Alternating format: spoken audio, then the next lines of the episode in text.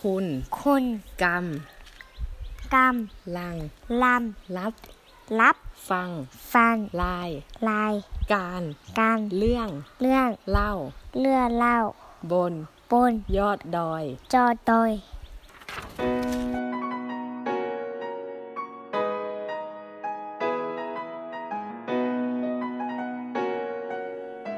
ดีท่านผู้ฟังทาง Infinity Podcast นะครับ ขอต้อนรับเข้าสู่รายการเรื่องเล่าบนยอดดอยนะครับ ผมฟอร์มนะครับ เป็นผู้ดำเนินรายการเรื่องเล่าบนยอดดอยนะครับ episode นี้นะครับ ตอนนี้ฟอร์มอยู่กับพี่ฝ้ายนะครับ ครูอาสาเกื้อฝันเด็กนะครับ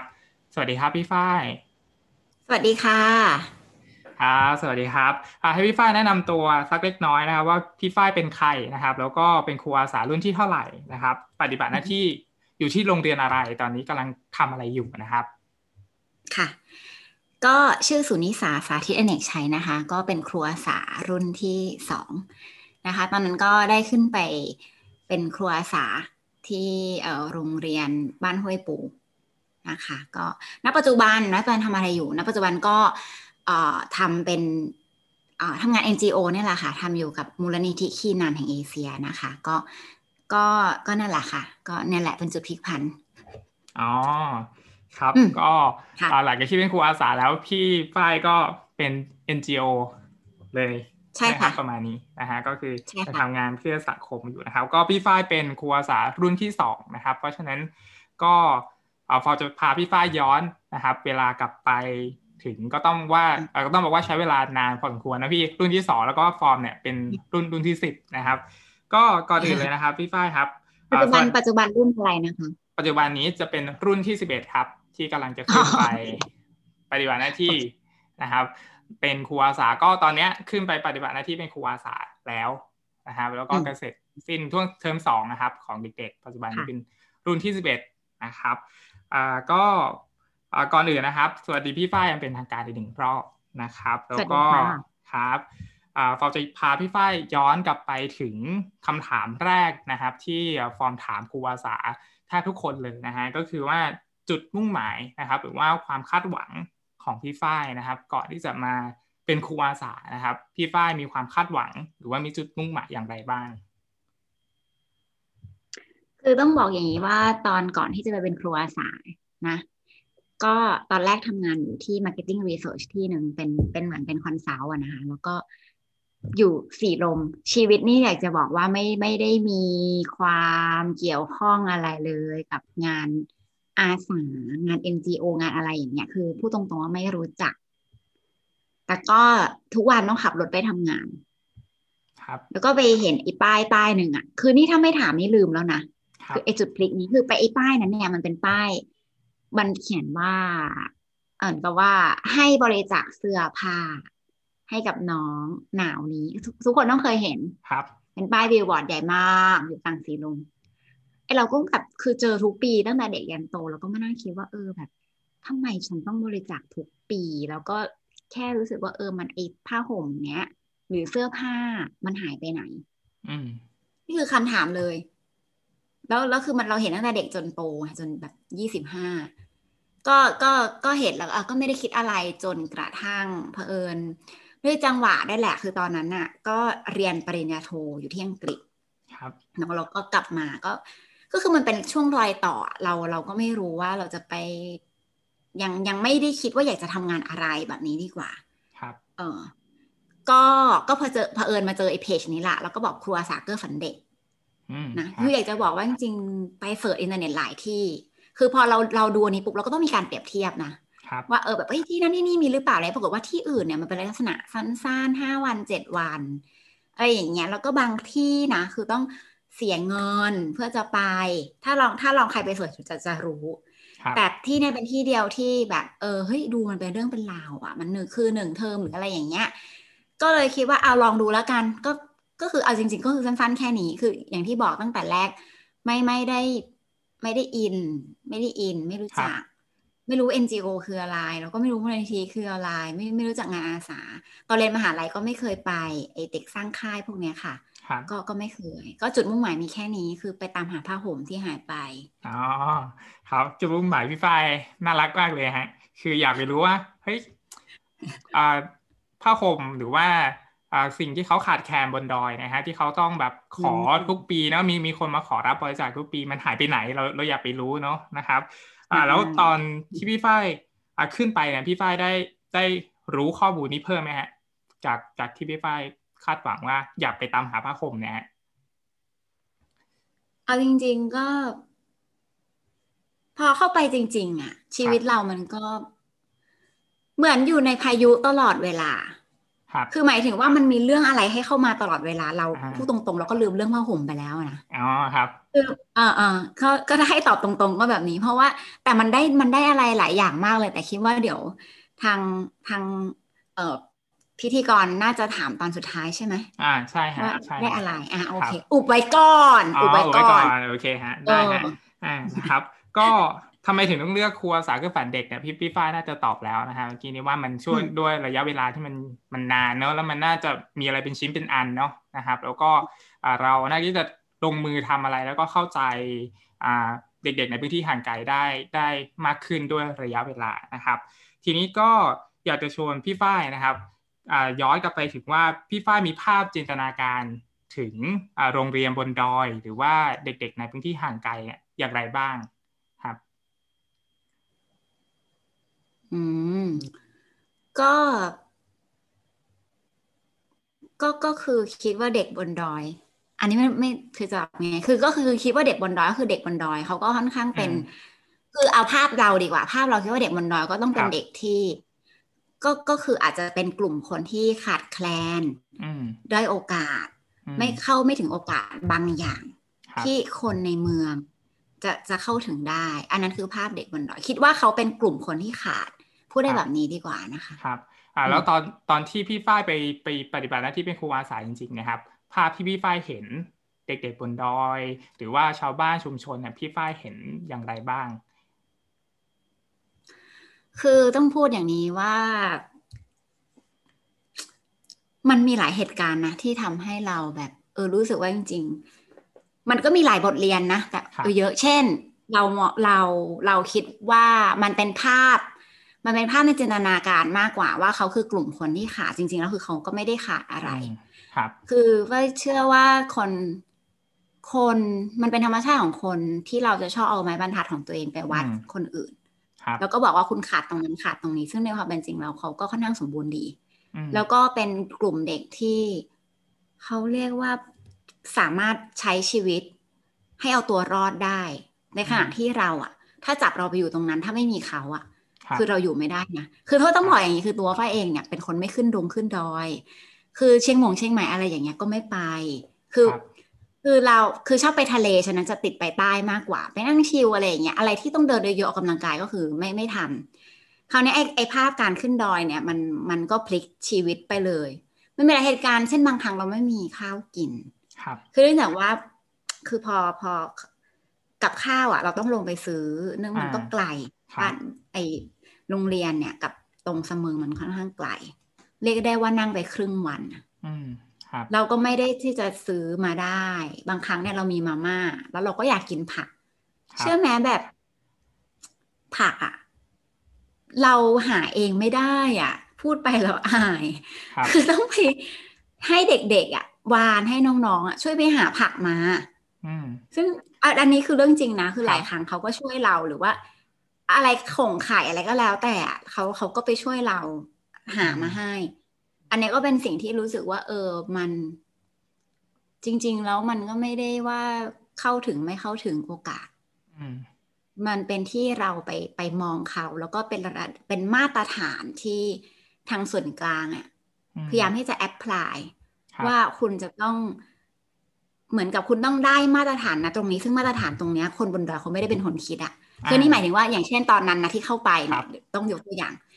ก็เนื่องจากว่าพอพอพอเขาเห็นว่าเราก็อาเป็นเด็กที่จบปริญญาตรีปริญญาโทมาทั้งหลายแหละเขาจะให้เราไปสอนโอเน็ตเอเน็ตสมัยนั้นนะเนาะเด็กปครครับ .6 ใช่ไหมป .6 มันตอนนั้นมันต้องมีโอเน็ตใช่เอเน็รัตบอะไรใช่สักอย่างครัย่าบครับอะโอเน็ตคราวนี้ก็ไปเขาก็ให้เราไปติวข้อสอบ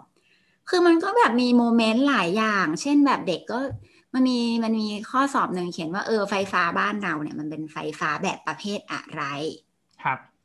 อะมันก็มีกขอของไม่มีสายสลับสายตรงอะไรอย่างเงี้ย ครับ คือเด็กไม่เคยเห็นน่ะ เขาตอบว่าบ้านเขาใช้โซลาร์เซลล์อ่าหรือบางบ้านไม่มีไฟอะไรอย่างเงี้ย ซึ่งอ่าเราต้องมาสอนเด็ก คือไม่เราก็ไม่รู้จะสอนยังไงเลยอะอืมเรียกได้ว่าเขาก็ต้องท่องจำว่าอันเนี้ย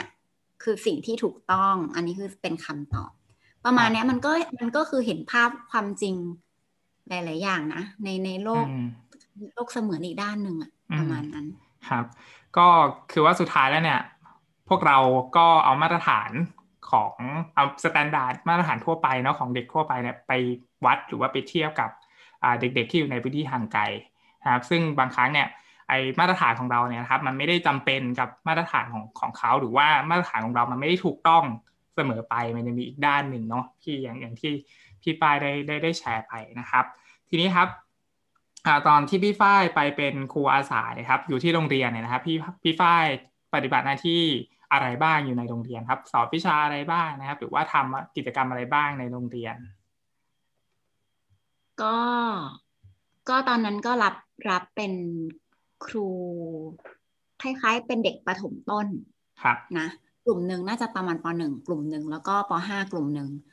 นะคะก็ก็คือได้รับหน้าที่มาให้สอน active learning ในไหนๆพูดมาแล้วก็เดี๋ยวตอบไปเลยเนาะครับครับได้เลยฮะคือ เนื่องจากว่าตัวเองเนี่ยไม่ได้ไม่ได้เข้าไอ้วงการนี้มาก่อนนะต้องบอกแบบนี้ครับวงการ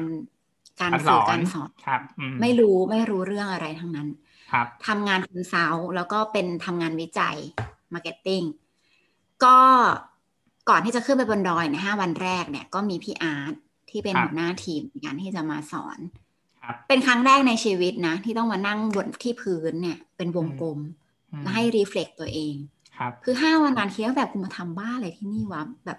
คือต้องมา reflect ตัวเอง แล้วก็ต้องเล่นเกมมีเกมเป็ดครับเกมอะไรซึ่งเกมทุกเกมอะ มันมันเหนื่อยมากเลยนะ มัน deplete อะ มันอืมเหมือนก็แบบมันเป็นการขุดตัวเองออกมา เพื่อจะแบบได้รู้ตัวเองเป็นใครหรืออะไรอย่างเงี้ยตอนตอนนั้นเท่าที่จำได้เนาะครับ ก็สุดท้ายเขาก็มาขมวดปมวันสุดท้ายว่าไอ้สิ่งพวกเนี้ยแหละคือ active learning อืม ก็วันนั้นน่ะเป็นวันแรกที่ได้ยินว่าอุ้ยเอ้ยมันมีโลกแบบนี้ได้วยเหรอวะที่แบบคนมันมานั่งรวมกัน แล้วก็มาอืมเรียนรู้เรื่องอะไรก็ไม่รู้อะ ครับ ก็ก็ยังไม่เก็ตเท่าไหร่ แล้วเขาก็เออบอกว่าเออขึ้นไปได้ละ ก็ขึ้นไปเต็งเต็งเต็งก็ขึ้นไปอ่าก็ไม่ยังไม่รู้อีกว่า active learning คืออะไรเนาะแล้วข้างบนก็ไม่อินเทอร์เน็ตก็ไม่ได้เข้าถึงก็ไม่ต้อง search หรืออะไรคือ ถูกผลักให้ไปอยู่ในชีวิตจริงละครับ ก็สิ่งที่ค้นพบก็คือว่า เด็กเขามีเขามีเมล็ดพันธุ์ที่เขาอยากจะเรียนรู้อยู่ในตัวอยู่แล้ว อืม อืมเอ่อการเป็นครูไฟสิ่งที่ไฟได้จากความรู้สึกตอนนั้น คือการเป็นครูทุกคน ทุกคนมีวิญญาณของความเป็นครูอยู่ในตัวทุกคน ครับ แต่ว่ามันมีกรอบบางอย่างที่ทำให้ มันเหมือนมันมีระบบหรือระเบียบอะไรบางอย่างที่ทำให้เราจะต้องมา เอาโอเค นักเรียนทุกคนเปิดหน้าสิบค่ะ แล้วหน้าสิบเอ็ดค่ะ แล้วก็จะต้องสอบนู่นนี่นั่นอะไรอย่างเงี้ยอืมเพราะว่าอันเนี้ยเป็นกรอบที่ทำให้ระบบการเรียน การเรียนรู้ของคน มันผิดเพี้ยนไปอืมด้วยว่าจะต้องมีมาตรฐาน o n e t a n e t อะไรก็แล้ว แต่ไฟเชื่อว่ามันมันเป็นทุกทุกที่นะ โดยส่วนใหญ่บนโลกใบนี้เนี่ยอืมก็สิ่งที่คนพบก็ก็คืออันนี้แหละค่ะว่าคน ทุกคนมีจิตวิญญาณความเป็นครูอยู่แล้ว ไฟไม่เคยเรียน active learning มาก่อน แล้วก็ไม่รู้ด้วยว่า active learning คืออะไร ครับ แต่พอไปถึงเนี่ย เรามีโจทย์ว่าเด็กต้องรู้เรื่องนี้อืมสมมุติสมมุติอาจจะแบครับบเออเด็ก จะต้องรู้คำศัพท์ภาษาอังกฤษตรงเนี้ย conversation ถามตอบถามตอบถามตอบตรงเนี้ย เด็กต้องรู้อืม เราก็คือดูสภาพของเด็กไงว่าเขาพร้อมที่จะเรียนรู้เรื่องอะไร แล้วเอาคอนเท็กซ์ของเขาอะเอาบริบทชีวิตเขาอะอืมแล้วก็ทำให้เขาเกิดความสนุกสนานนะว่างั้นเถอะพูดภาษาบ้านๆอะแล้วก็ให้เขาเข้าใจในในเรื่องที่เราอยากจะให้เขาให้เขาเข้าใจอะอืมไม่เชื่อว่าก็ก็นี่แหละค่ะทินี่คือ definition ของไพ่นะแต่มีเหตุการณ์หนึ่งที่ที่ที่น่าสนใจมากครับคือทุกวันนี้ก็ยังจำได้อยู่คือมันมีเด็กชั้นหนึ่งคือป .5 ครับ คือมันเป็นอะไรที่ประหลาดมากไอเด็กป .5 มีอยู่ยี่สิบคน ทั้งยี่สิบคนเนี้ยมีผู้หญิงอยู่แค่สองคนอืมอีกสิบแปดคนเป็นผู้ชายครับซึ่งก็มันก็ไม่เข้าใจว่าทำไมมันกลายมาเป็นแบบนี้ แน่นอนอะในห้องผู้ชายสิบแปดผู้หญิงสองอะ มันคือมันจะต้องมีแต่ความวุ่นวายครับ แล้วครูก็ไม่มีครูคนไหนที่จะเข้าไปจัดการได้ รวมถึงเราอืมพอเราไปเจอคนกลุ่มเนี้ย แน่นอนเราก็ต้องมีเกราะป้องกันตัว เราก็จะต้องแบบต้องฟาดฟัน ต้องให้อยู่ในกฎในระเบียบครับนึกออกไหมคืออะครับในเมื่อมัน active learning ไม่ได้มัน active มากไปแล้วอะแล้วจะมา active อ่า learning คือเราเริ่มควบคุมไม่ได้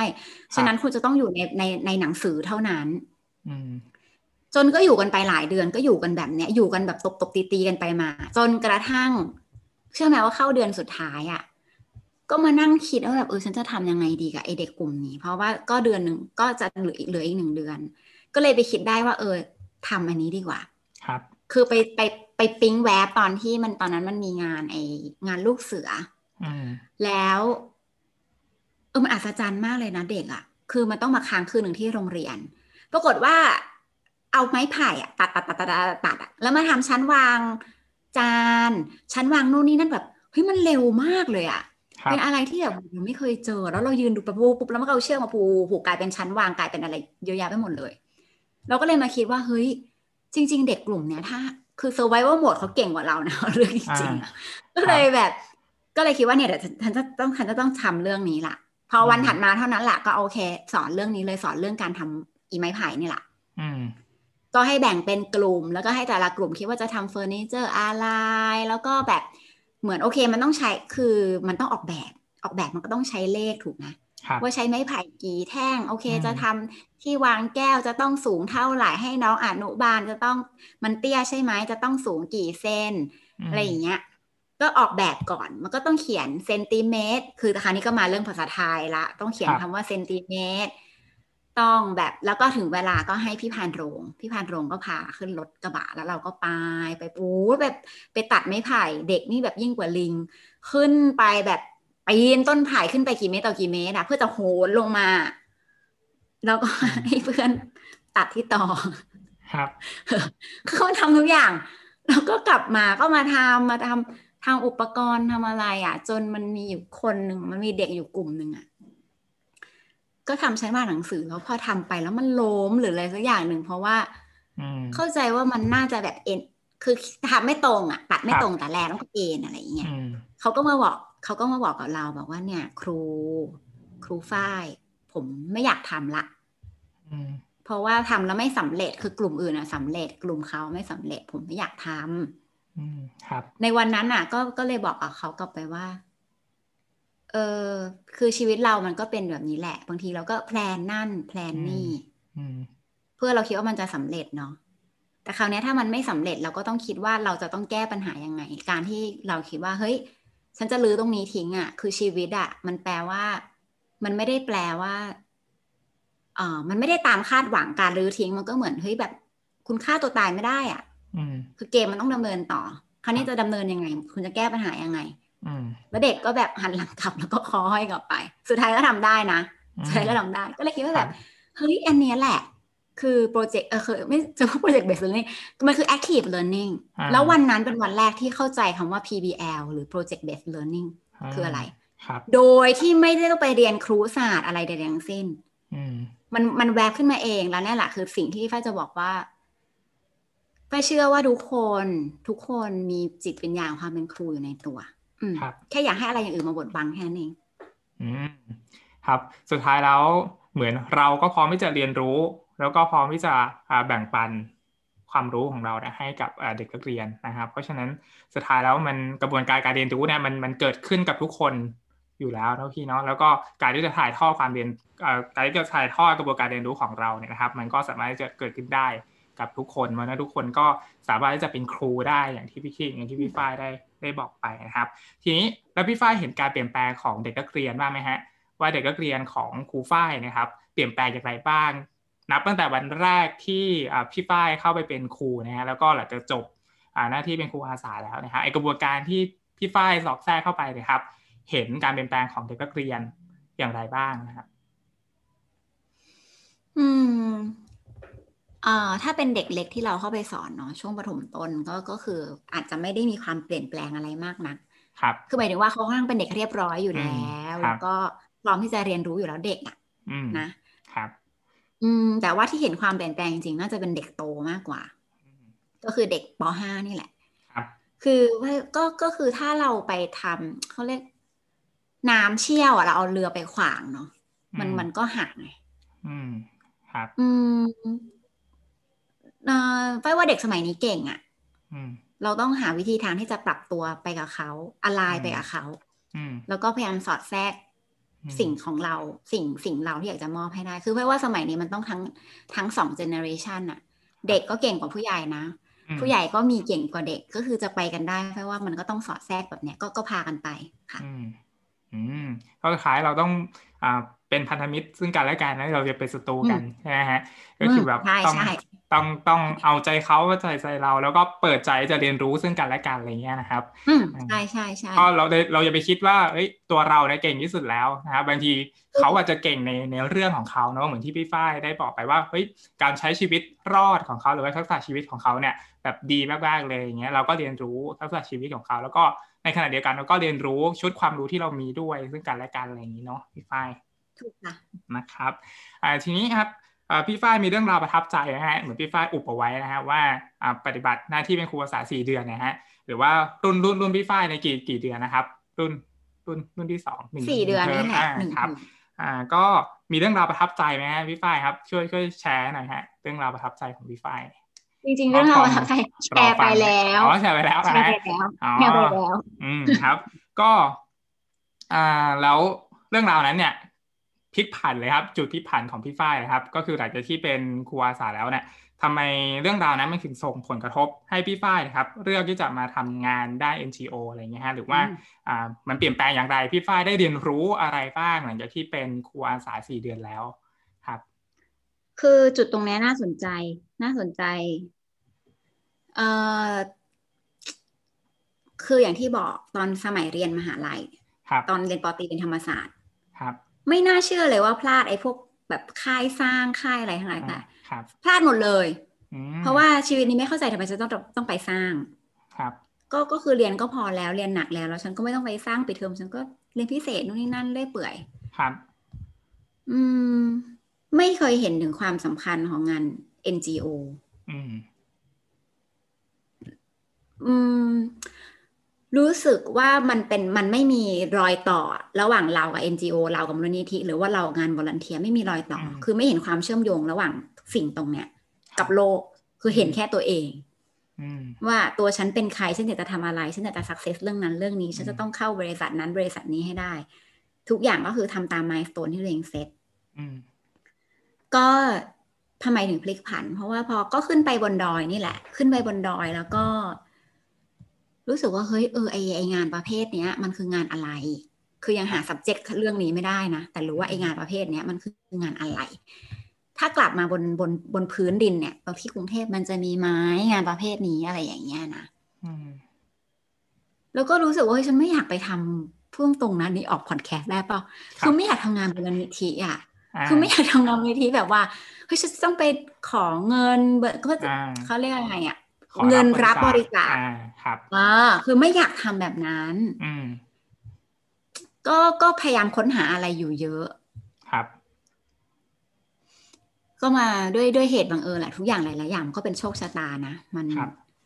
ก็ก็มาเจองานประเภทหนึ่ง ซึ่งมันมันใช้คำว่า consultant อืมก็คำว่า consultant นี่แหละมันหลอกมา แล้วก็ไปอ่านพวกแบบแบบว่าไอตัวตัว detail ของของของงานเนี่ยครับ เขาก็บอกว่าเออ มันเป็นงานเกี่ยวกับ คล้ายๆทำใน community เกี่ยวกับ CSR ทำ community ทำอะไรประเภทนี้อะนะคะอืมแล้วก็ไปไปไปสืบมาว่าโอเค ตัวที่เราอยากไปทำเนี่ย คือสมัครที่เดียวนะ คือที่คีนันอืมก็ไปสืบมาไปดูมาว่าคีนันอะทำงานอะไรบ้าง ปรากฏว่าเฮ้ยเอนานเนี้ยแหละที่แบบเออมันอาจจะเป็นงานเราอะครับ คือ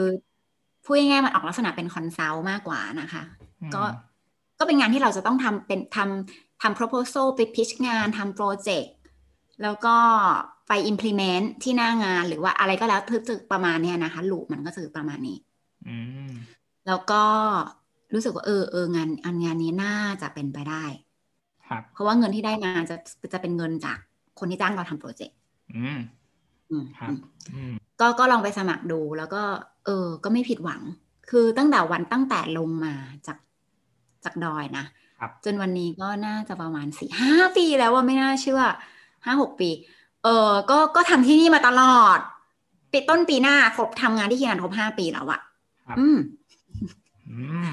อะครับเล่าต่อเลยได้ไหมคะ ได้ได้ฮะได้ครับ ก็คือจริง ๆ แล้วเนี่ยคนจะชอบมองว่างาน NGO เนี่ยมันเป็นงานที่น่ากลัว นี่คืครัอบพูดตรงๆนะ ไปไหนมาไหนพอบอกทางงาน NGO เขาคิดภาพแรกเลย มึงมาประท้วงชัวร์เลยอืม คือไม่ต้องถือป้ายมาประท้วงแน่นอน ครับ แต่มันไม่ใช่อะ คืองานพอเราเข้ามาดูจริงๆ งาน NGO มันมันมีหลายแบบหลายหลายประเภท งาน NGO บางครั้ง มันมันไม่ได้เป็นอย่างนั้นอืมแล้วก็สิ่งที่ไปอยู่บนดอยทำให้เราเปลี่ยนชีวิตเราจริง ๆ คือ อืม เมื่อตอนแรกที่แฟเกริ่นเอาไว้ว่าเราเห็นว่าตัวเรา